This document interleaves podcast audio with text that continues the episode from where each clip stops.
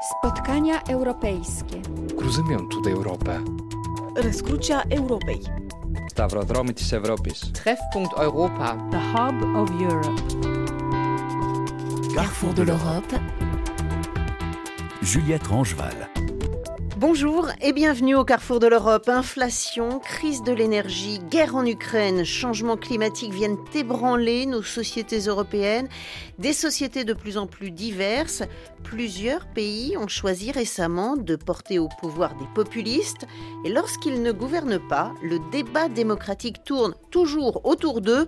Cela est particulièrement sensible dès qu'on parle intégration, immigration, accueil des étrangers. Nous recevons Christophe Bertossi, sociologue et politiste. Dernier ouvrage paru, Les mots et les choses de l'immigration en France, c'est aux éditions Trocadéro. Ainsi que Yasha Munk, professeur à l'université John Hopkins, chercheur, auteur de La grande expérience, Les démocraties à l'épreuve de la diversité, paru aux éditions de l'Observatoire.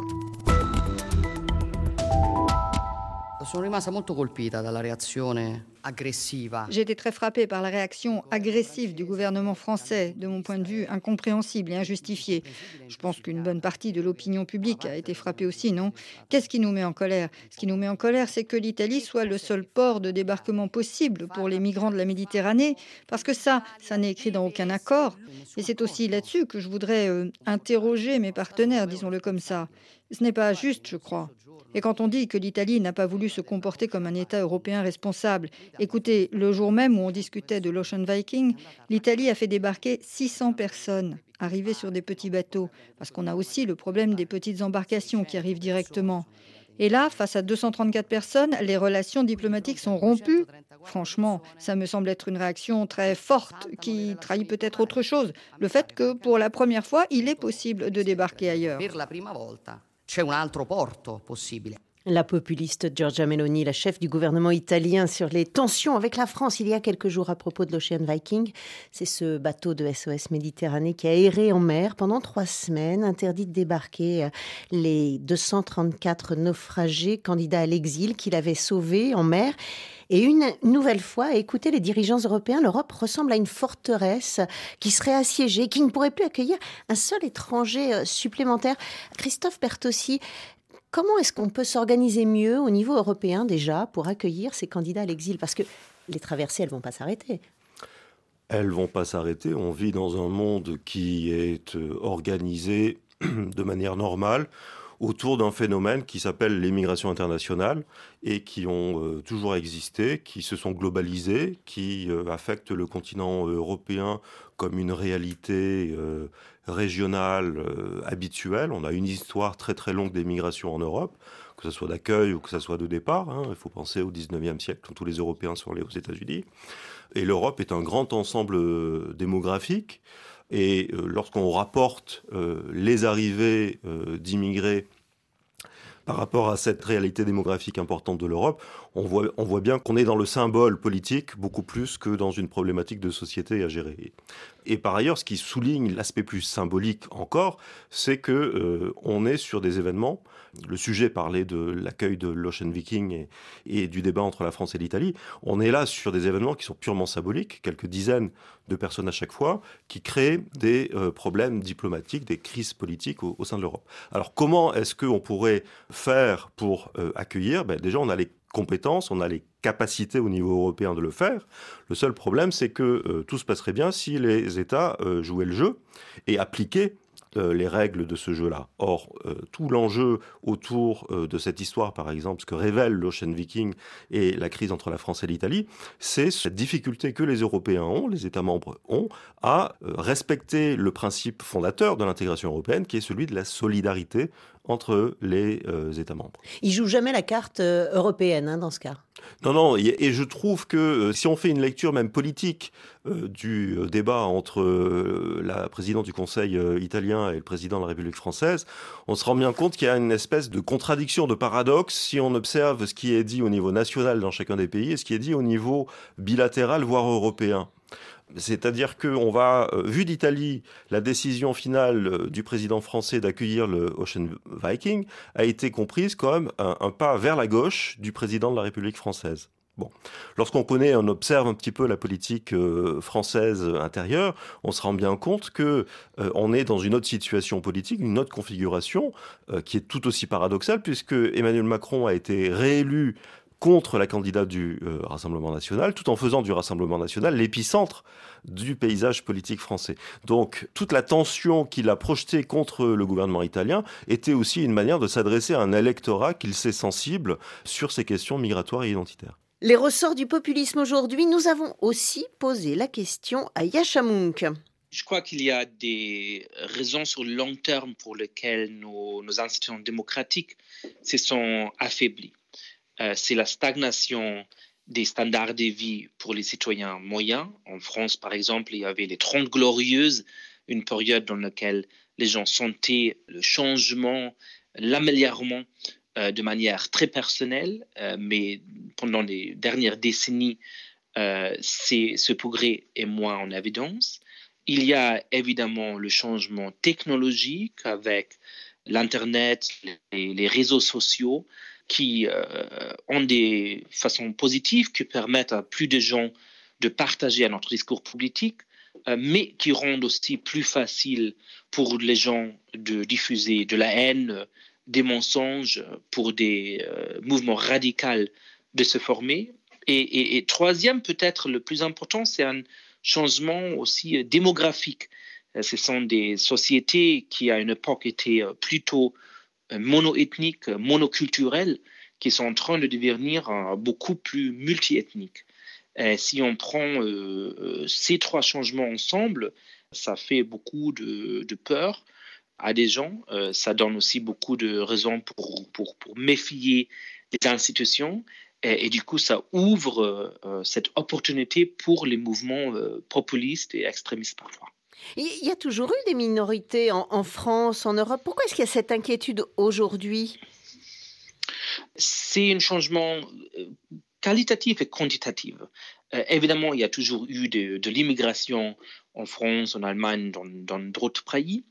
Euh, mais euh, beaucoup de fois, ces immigrés, c'était euh, des voisins des, pays qui étaient très proches, c'était des gens qui partageaient la religion de la majorité de la population de l'accueil, et c'était beaucoup moins de personnes.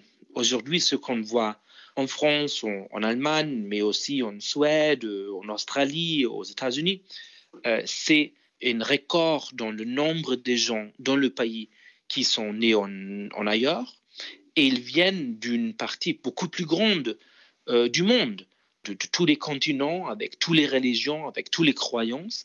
Et euh, comme je montre dans mon dernier ouvrage, il faut prendre sur sérieux la difficulté de s'arranger avec cette diversité. C'est un projet dans lequel nous pouvons avoir du succès, mais, mais ce n'est pas facile pour des raisons profondes. Les sociétés européennes, vous le dites, sont en train de se transformer. C'est pas facile. C'est ce que vous appelez la grande expérience dans votre livre. En France, Éric Zemmour et les tenants de l'extrême droite parlent de grands remplacements. Est-ce que vous nous expliquez la différence entre les deux euh, Oui, très volontiers. Euh, bah, l'idée du grand remplacement a deux côtés desquels je suis pas du tout d'accord. La première, c'est euh, que c'est un projet conscient des élites, qu'il y a des gens qui veulent remplacer la population. En fait, si on regarde les vraies raisons pour, pour la migration, euh, beaucoup de fois, c'est hors de contrôle des pays où c'est au moins pas un choix conscient. Euh, en France, par exemple, ça a à voir avec la dissolution de l'Empire français. en Allemagne, ça a à voir avec l'idée qu'on avait besoin euh, des, euh, des gens qui travaillent dans les usines dans les années 50 60. Il y avait euh, cette illusion qu'après quelques ans, ils allaient retourner en Turquie, dans d'autres pays. alors, ça n'est pas un choix conscient des politiciens qui veulent remplacer la population, c'est la conséquence des choix qui ont été faits pour, pour d'autres raisons. et le deuxième, c'est l'idée très euh, répandu à la droite extrême, que euh, ces immigrés sont cohérents, qu'ils veulent détruire la, la, la, culture des pays où ils arrivent, qu'il y aura pour toujours cette bataille entre euh, ceux qui sont nés dans le pays et ceux qui viennent maintenant. Et, ça euh, n'est pas heureusement garanti. Il faut construire une identité nationale qui inclut les gens qui, qui, sont déjà dans le pays et les gens qui sont arrivés dans les dernières décennies ou qui vont arriver dans le futur. Et pour vous, Christophe Bertossi, comment s'explique cet essor des populismes? Bon, Je pense qu'on est dans une période assez inquiétante où sur tous les fronts, sociaux, économiques, politiques, institutionnels, le ressenti de vivre ensemble, etc., tous les grands récits se sont euh, effrités, se sont effondrés. Le rejet euh, des migrants, le rejet de l'autre, le rejet euh, de l'étranger, le rejet des populations issues de l'immigration n'est pas quelque chose de nouveau. Hein, c'est quelque chose qui existe en France, et pas que en France. L'Allemagne a connu ça, la Grande-Bretagne a connu ça. Ça existe. Il y a une histoire aussi du rejet des immigrés euh, en Europe. Ça, c'est ça, c'est un fait. Ce qui est nouveau, en revanche, c'est la manière dont ce rejet s'exprime et la centralité que ce rejet occupe aujourd'hui dans le débat politique. Vous l'avez dit aujourd'hui. Alors pourquoi c'est si central? Parce que c'est au cœur d'un processus d'érosion du cadre démocratique, euh, ou pour le dire peut-être plus clairement encore, dans tout ce cocktail que vous évoquiez de crise, crise économique, financière, euh, du travail, euh, euh, de l'habitat, crise sociale, panne de l'ascenseur social, sentiment d'inquiétude ressenti aussi au niveau international et géopolitique. La guerre en Ukraine, c'est une guerre aux portes de l'Europe. Eh bien, l'offre politique, le débat politique a réussi à faire en sorte d'imposer l'idée que, eh bien, les valeurs démocratiques n'avaient pas autant de valeur que ça le projet démocratique était au fond peut-être pas un projet efficace. Et peut-être qu'il y avait des manières plus autoritaires d'être nous-mêmes, de protéger notre identité, de protéger nos frontières, notre économie. Et donc, ce qui s'est fait, c'est que, au fur et à mesure, on a rompu avec le projet démocratique commun. Ça, c'est un fait. On a euh, aujourd'hui, pendant très longtemps, par exemple, le rejet de l'immigration était du monopole du discours du Front National devenu Rassemblement national. Donc on avait quelque chose qui était vraiment en registre de l'extrême droite. Aujourd'hui, si vous observez très bien ce qui est dit, euh, ce rejet du migrant ou ce rejet euh, de l'étranger passe par des euh, voies qui traversent tout le spectre politique en France et dans d'autres pays, en Suède, en Autriche, en Italie, etc. Donc, le discours de rejet de l'autre n'est plus un discours d'extrême droite. Sur 40 ans, il est devenu un discours partagé, y compris par certains leaders de gauche. Et ça, c'est quelque chose d'assez compliqué à expliquer. Pourquoi? Parce que comment la gauche pourrait être anti-immigrée? Elle l'est parce qu'on a fini par culturaliser les valeurs de la gauche aussi, la laïcité qui a longtemps été une valeur de gauche, on en a fait une valeur d'identité. On a transformé en gros les valeurs de la démocratie en une frontière entre eux et nous. Ou, pour le dire autrement, il y, a, il y, 40 ans, on disait aux étrangers, le mieux que vous ayez à faire, c'est de nous ressembler, de devenir nous-mêmes, de, disparaître en tant que différents et de, de vous intégrer, de vous assimiler. Aujourd'hui, on leur explique qu'en raison de la laïcité, des valeurs d'égalité homme-femme, de la protection des minorités sexuelles, ils n'auront jamais les bonnes valeurs pour devenir comme nous. Et donc nos valeurs de démocratie, de laïcité, de citoyenneté sont une frontière fermée qui les laisse à l'extérieur et donc le rejet porte sur eux un prétexte finalement pour dire mais la démocratie, euh, même pour nous, on n'y croit plus trop. On va y revenir. Carrefour de l'Europe, Juliette Rangeval.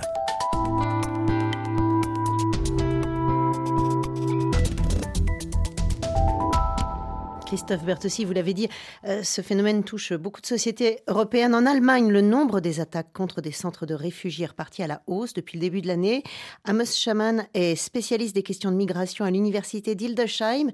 Il rappelle à notre correspondante Delphine Nerbolier que le phénomène de la violence contre les centres d'accueil pour réfugiés n'est pas nouveau dans ce pays. C'est évidemment triste que ça se passe de nouveau, mais cela ne s'est en fait jamais arrêté. Déjà en 2015, il y a sept ans, il y a eu des attaques contre des centres de réfugiés. Et même depuis, il y a toujours eu des actes de violence. L'extrémisme de droite existe en Allemagne. Il y aura toujours des militants agressifs d'extrême droite prêts à passer à l'acte. Ils vont gagner en importance avec la hausse de l'immigration. C'est évident, c'est triste, mais c'est comme ça. Ganz klar, das ist sehr bedauerlich, aber das ist so. Je pense bien sûr que le thème de l'immigration est un sujet très important pour ceux qui mènent ces attaques, car ils ont peur du déclin, ils ont peur que leur propre identité recule. Mais en fait, il y a plus que ça. Il y a l'inflation, la crise énergétique, le changement climatique qui devient perceptible. Ce sont des thèmes très importants qui créent une grande insécurité. Et dans ce contexte, l'immigration est en fait un sujet assez simple. On le pense au moins. Si l'immigration est la mère de tous les problèmes, comme l'a dit un certain ex-ministre de l'Intérieur allemand, alors on peut le régler et tous les autres avec. Mais ce n'est bien sûr pas le cas. En comparaison avec les autres problèmes, l'immigration a un impact actuellement très faible. Christophe Bertossi, est-ce que c'est ça? C'est une question simple dans la complexité du monde, l'immigration?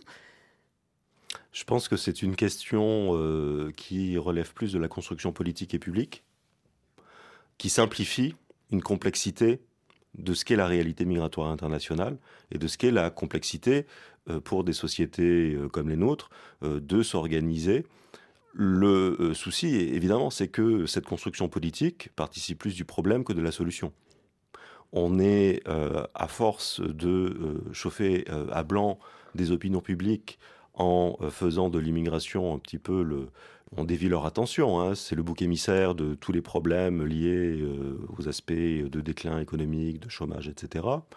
Euh, on est là déjà dans une contradiction parce qu'il n'y aurait pas de marché du travail s'il n'y avait pas de main-d'œuvre immigrée.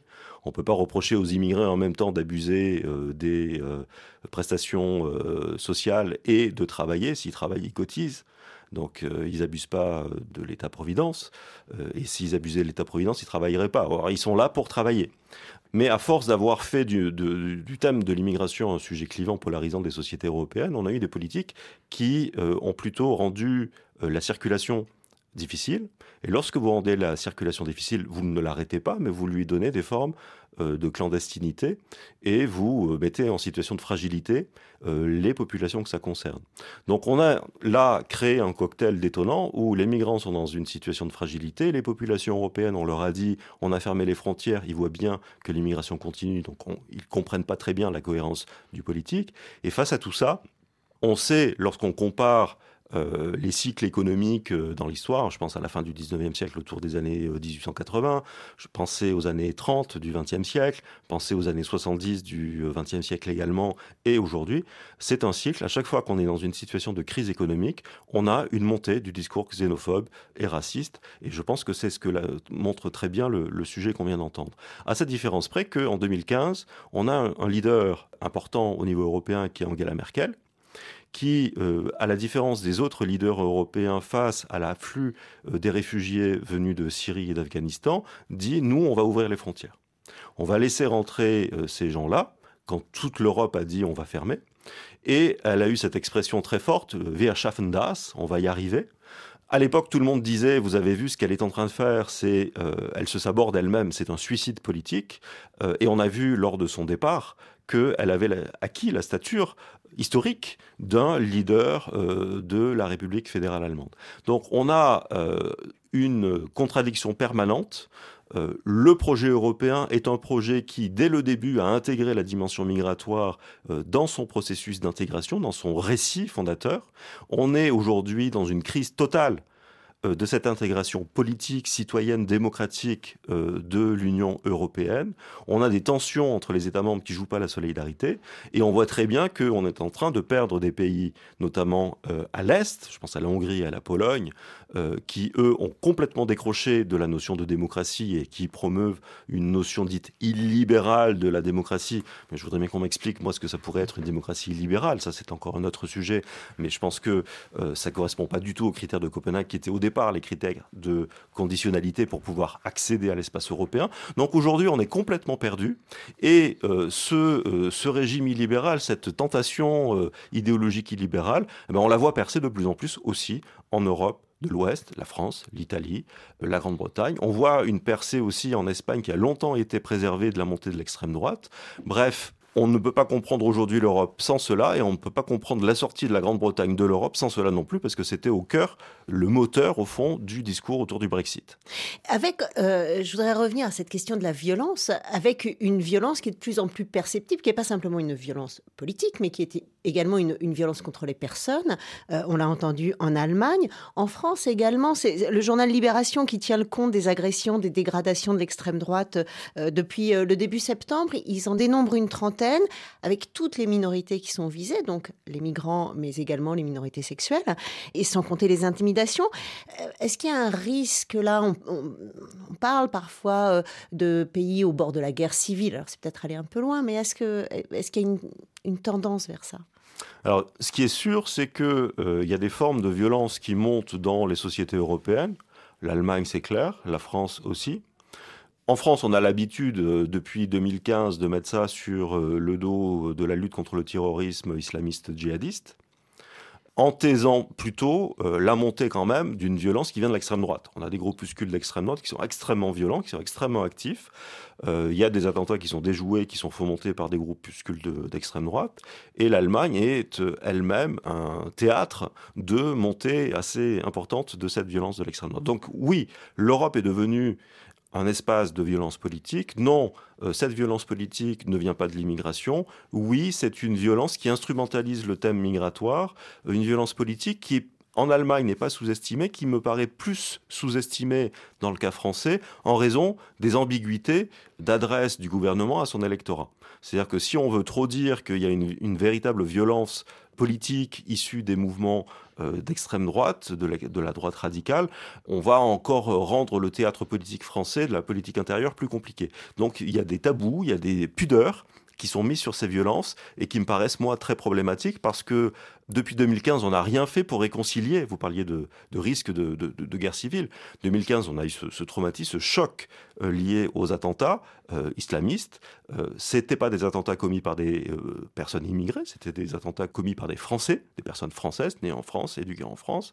Donc pleinement français, produit par la société française. Donc la vraie question aujourd'hui, elle est comment se fait-il que euh, en 2020, la société française produise autant de violence en son sein? Rien n'a été fait depuis 2015. Si on ne s'attaque pas aux racines de, euh, des violences liées à l'extrême droite, on est dans une situation très, euh, très dangereuse pour l'avenir, oui. Est-ce que ces violences sont inquiétantes pour les démocraties? Question posée également à Yasha Oui, certainement, c'est très inquiétant parce que, évidemment, la première tâche de chaque société pacifique, la première tâche certainement d'une démocratie libérale qui promet de traiter tous ces citoyens comme des égaux, c'est euh, de protéger les gens. Euh, c'est de dire que vous ne devez pas avoir peur que soit l'État, soit euh, vos voisins vont vous nuire à cause de qui vous êtes, qu'est-ce que vous croyez, d'où vous venez. Euh, et alors, euh, comme euh, nous ne sommes pas capables de protéger tous les gens de cette manière, il y aura toujours quelque chose contre quoi se, battre. ayant dit ça, je crois que pour comprendre la, difficulté, il faut un peu sortir de ces faits très importants, mais, un peu contemporains, et regarder le, problème de base. Et le problème de base, c'est premièrement que les gens ont une tendance à former euh, des groupes qui est très profonde. Les humains, dans leur histoire, ont trouvé euh, des, centaines de différents euh, critères pour dire, vous là, faites partie de mon groupe, mais eux là, ils font pas du tout partie de mon groupe. Et beaucoup de fois, on a été très courageux, même très altruiste, pour protéger le membre de nos propres groupes mais aussi cruel, parfois violent, envers les gens qui font partie d'un autre groupe. Et, la deuxième difficulté, c'est que même si beaucoup de fois cette distinction entre ces groupes s'est fait euh, de manière un peu aléatoire ou un peu euh, pas particulièrement profonde, par exemple entre les, les fans des deux différentes équipes de football, beaucoup de fois c'était quand même les mêmes critères de religion d'ethnicité, de culture, peut-être de langage qui ont fait ces confines. Et alors une société de plus en plus multiethnique, de plus en plus multireligieuse, comme le sont les, sociétés européennes aujourd'hui, et euh, un danger plus grand d'expérimenter ces, genres de tensions. Est-ce que la, démocratie, avec la mise en place de partis politiques, euh, ça ne doit pas justement pouvoir euh, transcender ces différents groupes? euh,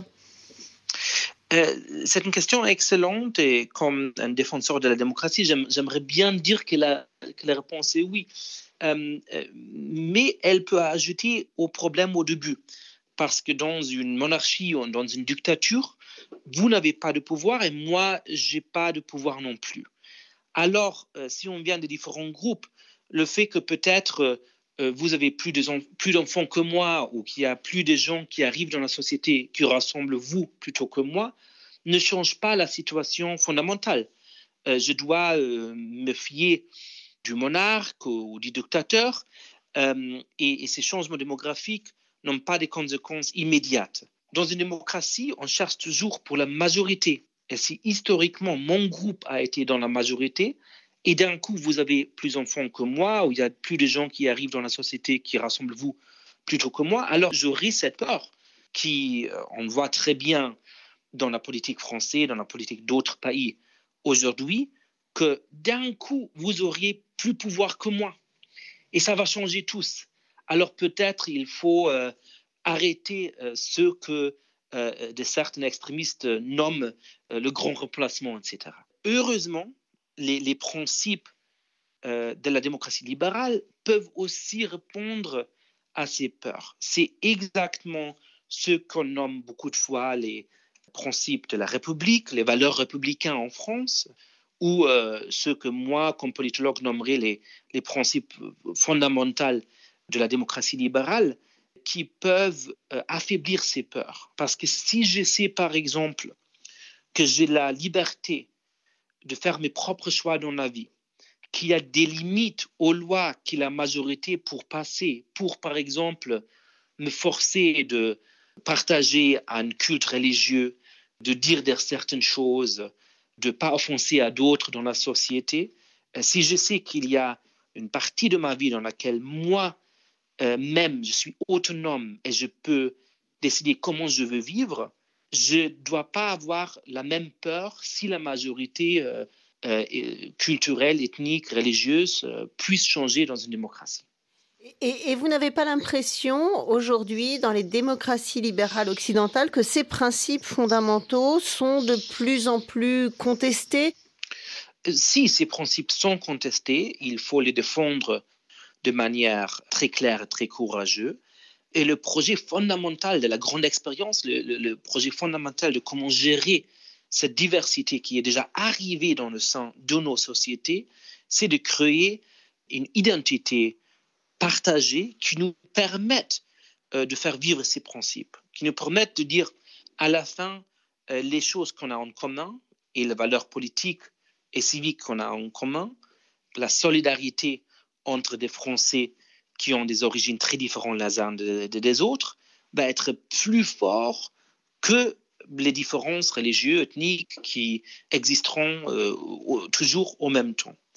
Euh, je dirais au même temps que si on ne regarde pas juste ce moment-ci, mais on regarde les dernières 30, 40, 50 ans, on voit quand même qu'on a aussi fait de grands progrès euh, sur ces questions. Si on parle de l'immigration, par exemple, je vois parfois un pessimisme partagé entre la droite extrême et beaucoup de partis de la, gauche, où la droite extrême va dire que euh, les immigrés n'ont pas beaucoup de succès euh, économique ou dans l'éducation euh, parce que, selon ces politiciens ou ces polémistes, il y a quelque chose d'inférieur dans les immigrés qui, qui sont en train d'arriver.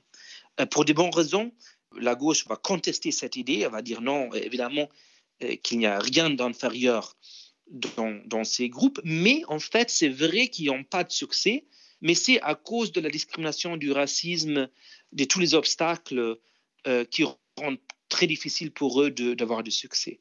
Euh, ces obstacles existent, ce racisme existe euh, aussi en France, mais en fait, si on regarde les meilleures études, on voit que des immigrés ont beaucoup plus de succès que ce pessimisme impliquerait. Euh, en France, par exemple, les enfants, les grands enfants des immigrés ont une probabilité beaucoup plus forte d'avoir du progrès économique, de supérer le niveau éducatif de ses parents, de ses grands-parents, comparé à des familles similaires qui ne sont pas issues de l'immigration. Et aux États-Unis, on voit que les immigrés aujourd'hui euh, qui viennent du Mexique, du Vietnam, du Nigeria, du Kenya, euh, progressent avec la même vitesse que les immigrés euh, italiens et irlandais il y a 100 ans. Donc vous n'arrivez pas à être pessimiste. Hein? Je suis un peu le deux. Je crois que ce qu'on est en train de faire, cette grande expérience, est très difficile. Il y a des raisons profondes pour lesquelles beaucoup de, sociétés euh, multiethniques, euh, euh, multireligieuses ont failli dans l'histoire. Mais je crois qu'une fois qu'on comprend ça et qu'on compare notre situation aujourd'hui à ces autres sociétés euh, dans d'autres parties du monde aujourd'hui, dans, dans notre propre passé, on voit aussi la vraie force de notre société. Hello Kitty, bonjour, violente femme. Bonjour Grace Kelly, bonjour madame. Hello Superman, bonjour solitaire. Bonjour tous les jours, tout à l'envers. Send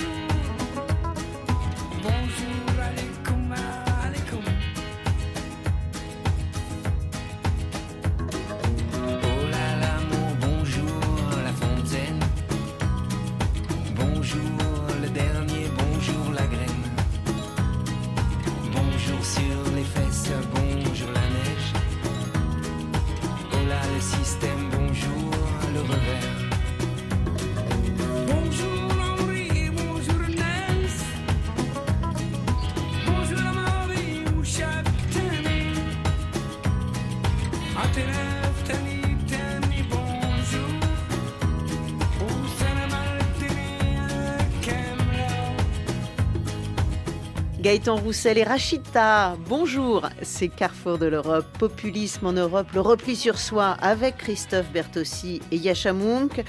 Nous prenons la direction de la Suède. Ce pays a longtemps été un défenseur du droit des réfugiés dans le monde.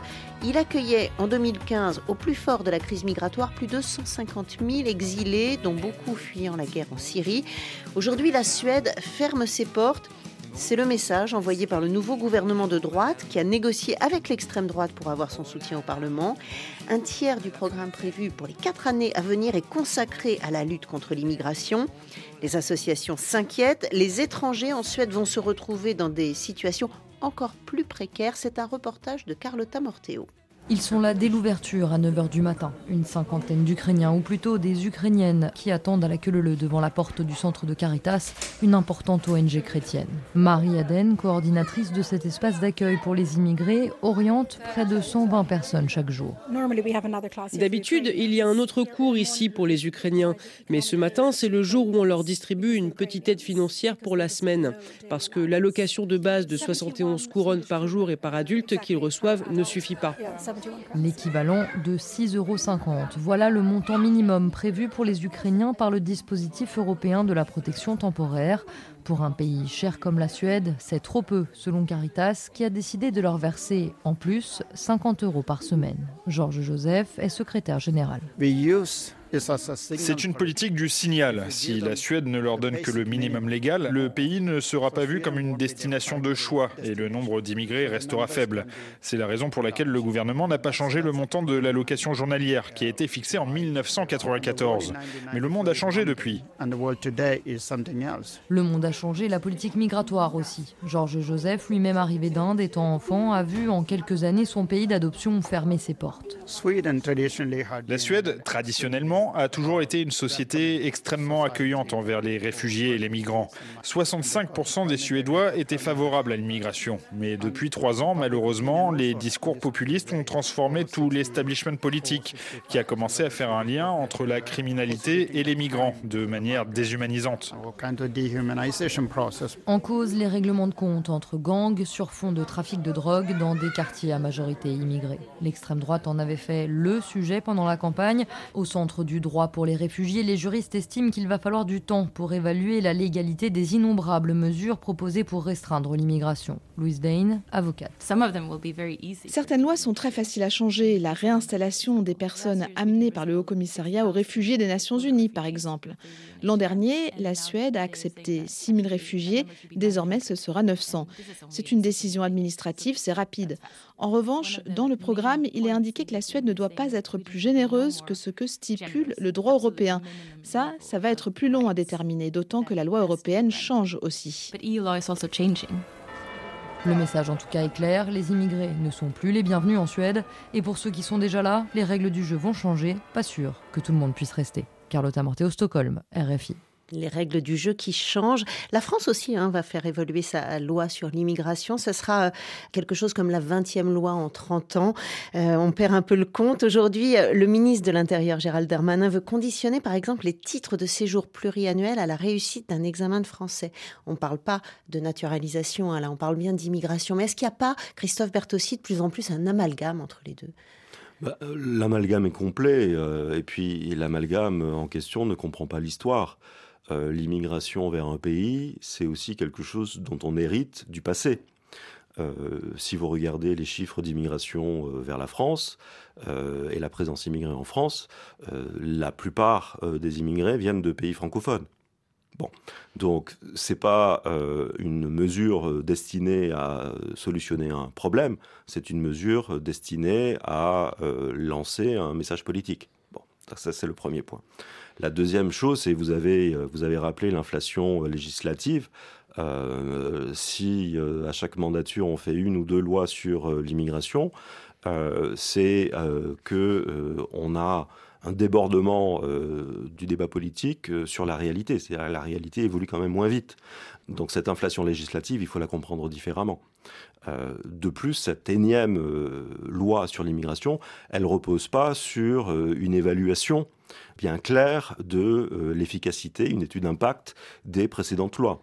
Donc euh, l'accélération du débat sur l'immigration, à nouveau, euh, n'est pas un débat qui concerne l'immigration, il concerne plus généralement la question de qui sommes-nous ensemble et il s'adresse à une évolution politique et médiatique où on a l'impression que on se sent moins chez nous chez nous aujourd'hui euh, or, cette impression euh, politique et médiatique qui est très forte, hein, vous avez vu l'importance, la trace qu'a laissé Éric Zemmour et la notion de grand remplacement, etc., euh, pendant la, dernière campagne électorale présidentielle en début d'année, ce sentiment est une projection aussi sur l'état de l'opinion publique, mais une projection plus fantasmée que réelle, là encore.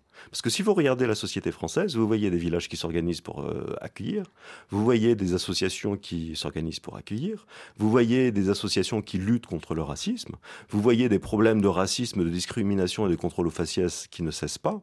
Donc le problème du populisme, de l'extrême droite et euh, de l'immigration, finalement, je dirais, est plus un problème d'avenir de la démocratie en Europe que de gestion de la présence immigrée en Europe. Sauf que ça nous empêche, je l'ai dit tout à l'heure, de euh, nous rapprocher d'une solution et de réconcilier euh, des gens qui euh, vivent sur des mondes qui ne discutent plus les uns avec les autres.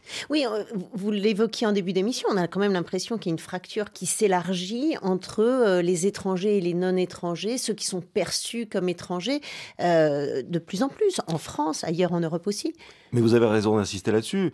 D'autant plus qu'il y a un effet de contamination de la discussion qu'on a sur l'accueil des étrangers aujourd'hui, contamination sur la façon dont on parle de citoyens français qui sont là depuis de, parfois 3, 4 générations et qu'on conçoit encore comme des étrangers. Et donc, euh, tous nos débats sur euh, la question de la, laïcité, par exemple, des valeurs de la République, euh, est pollué en permanence par cette ambiguïté. On considère aujourd'hui que des gens qui sont nés en France, qui ont grandi en France, qui sont nés de parents français, mais qui ont un nom à consonance étrangère, sont des étrangers.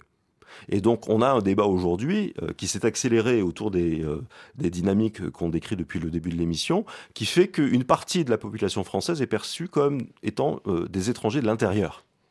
Et cette constitution d'une population d'étrangers de l'intérieur, c'est une rupture d'égalité. C'est véritablement là, ce que je disais tout à l'heure, la rupture dans le programme de démocratie. C'est-à-dire qu'on a décidé de faire d'un segment de la population française des non-français. J'ai demandé à Yashamung s'il était d'accord avec cette analyse. Euh, je ne suis pas complètement d'accord avec ça, parce qu'en fait, si on regarde les sondages, on voit de manière très claire qu'il y a 30 ou 40 ans, euh, un Italien moyen, un Allemand moyen, même un Français moyen aurait dû quelqu'un qui est français, quelqu'un qui est italien, quelqu'un qui est allemand, c'est quelqu'un qui a les grands-parents euh, qui ont déjà vécu dans notre pays, quelqu'un qui peut-être appartient à un peuple compris dans un sens ethnique, quelqu'un qui a euh, la même histoire.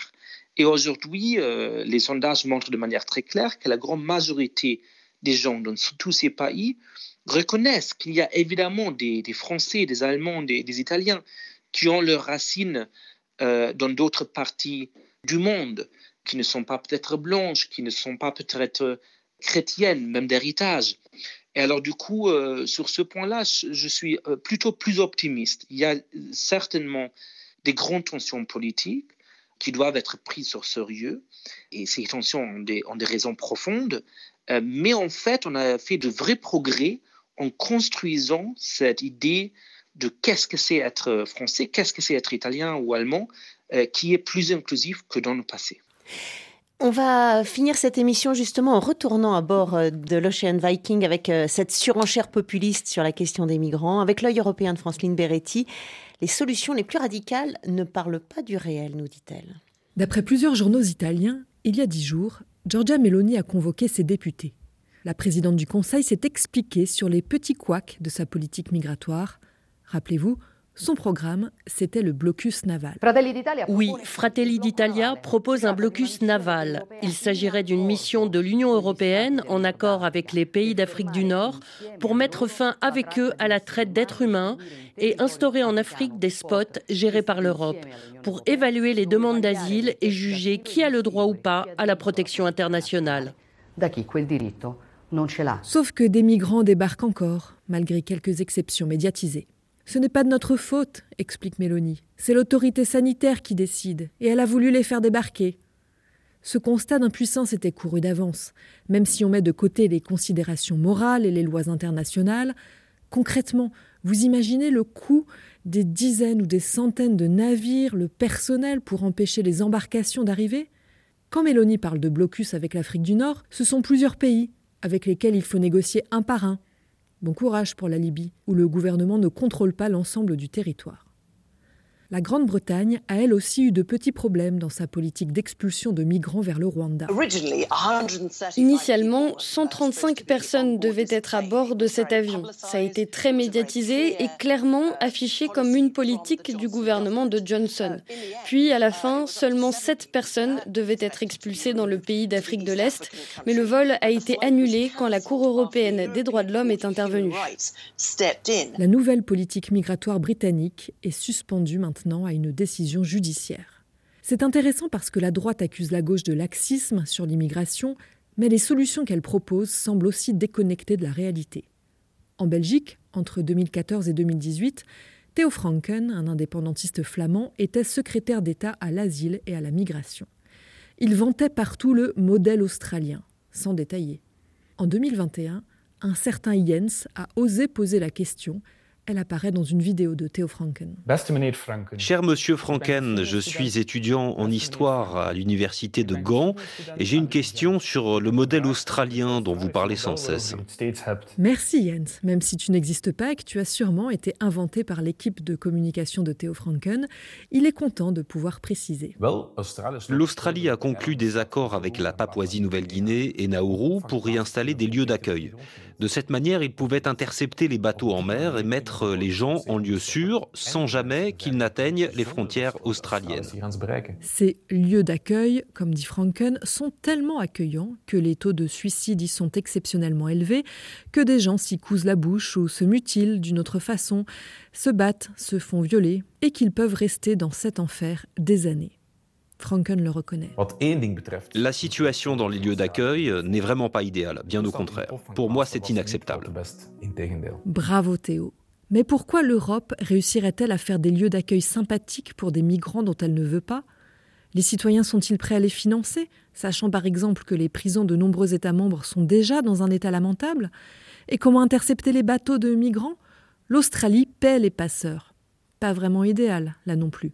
On peut aussi tirer un trait sur les questions humanitaires. Éric Zemmour, candidat d'extrême droite à la dernière élection présidentielle française, l'assume. C'était sur la chaîne YouTube de Thinkerview. Je suis désolé de vous dire, les murs arrêtent les gens. Le mur à la frontière mexicaine a réduit l'immigration. À quel prix? Mais je m'en fous. le prix ne sera jamais aussi élevé que la mort du peuple français. Si on pousse la logique du blocus, du mur ou du modèle australien jusqu'au bout, on en arrive là. La vie des autres, on s'en fout. C'est parfaitement cohérent, mais pas sûr qu'une majorité d'Européens soit d'accord. Et pourtant, on le voit, hein, ces sociétés euh, européennes, elles sont fragiles, Christophe euh, Bertossi. Est-ce que euh, la défense contre cette fragilité de la démocratie, c'est pas finalement les institutions européennes comme on l'a vu dans l'exemple britannique? Vous avez euh, aujourd'hui des tabous qui sautent et de nombreux leaders politiques au niveau national de, grande ampleur qui en appellent à sortir de euh, la Convention européenne des droits de l'homme et qui assument ça. Et là, je ne parle pas d'Éric Zemmour. Donc ça a été proposé par des candidats aux élections présidentielles à plusieurs reprises. On est aujourd'hui dans une situation où, oui, euh, quand même, euh, les institutions, et notamment les institutions européennes, sont un frein, euh, mais ce n'est pas un frein qui suffit. On est sur une... Pour, résumer, je dirais qu'on est sur une triple crise de la démocratie en Europe. On a une crise de l'état de droit, et là, effectivement, les institutions résistent. Donc on l'a vu dans le cas anglais, on ne peut pas faire n'importe quoi nombreux leaders politiques au niveau national de, grande ampleur qui en appellent à sortir de euh, la Convention européenne des droits de l'homme et qui assument ça. Et là, je ne parle pas d'Éric Zemmour. Donc ça a été proposé par des candidats euh, aux élections présidentielles à plusieurs reprises. On est aujourd'hui euh, dans une situation où, oui, quand même, les institutions, et notamment les institutions européennes, sont un frein, mais ce n'est pas un frein qui suffit on est euh, sur une. Pour, résumer, je dirais qu'on est sur une triple crise de la démocratie en Europe. On a une crise euh, de l'état de droit, et là, effectivement, euh, les institutions résistent. Donc, on l'a vu dans le cas anglais, on ne peut pas faire n'importe quoi. on a une crise institutionnelle euh, c'est vrai pour les institutions européennes, hein, on est vraiment en panne là dans le fonctionnement normal des, institutions. C'est vrai au niveau national aussi, parce que, regardez la France, on est vraiment euh, dans une situation de blocage où les institutions ne fonctionnent pas normalement. On est aujourd'hui au, au 5e 49-3 en l'espace de quelques semaines. Mais plus grave, et je pense que c'est le cœur du sujet, on est sur une crise de la culture démocratique. Euh, ce que je disais tout à l'heure en parlant de la valeur qu'on donne aux valeurs démocratiques cette idée qu'on pourrait sortir sans euh, dommage de la Cour européenne des droits de l'homme me paraît euh, prouver cela. C'est-à-dire qu'aujourd'hui, il y a 20 ans, personne n'aurait imaginé de construire une solution politique à tous les sujets dont on vient de parler en dehors du cadre démocratique. Aujourd'hui, beaucoup de gens, et pas uniquement à l'extrême droite, nous expliquent que le cadre démocratique est un obstacle pour résoudre ces problèmes. et ma question est donc, est-ce que en Europe, on vit en démocratie si le coût de cette démocratie, c'est d'avoir fait de la Méditerranée un cimetière? Carrefour de l'Europe avec Christophe Bertossi et Yacha Mung. Christophe Bertossi, sociologue et politiste. Dernier ouvrage paru, je le rappelle, Les mots et les choses de l'immigration en France aux éditions Trocadéro. Et Yacha Mung, professeur à l'université John Hopkins, chercheur, auteur de La grande expérience, Les démocraties à l'épreuve de la diversité aux éditions de l'Observatoire. À la réalisation, Ludivine Amado. Le podcast est disponible sur RFI.fr et les plateformes d'écoute. Vous pouvez vous abonner, nous suivre sur les réseaux sociaux. À bientôt.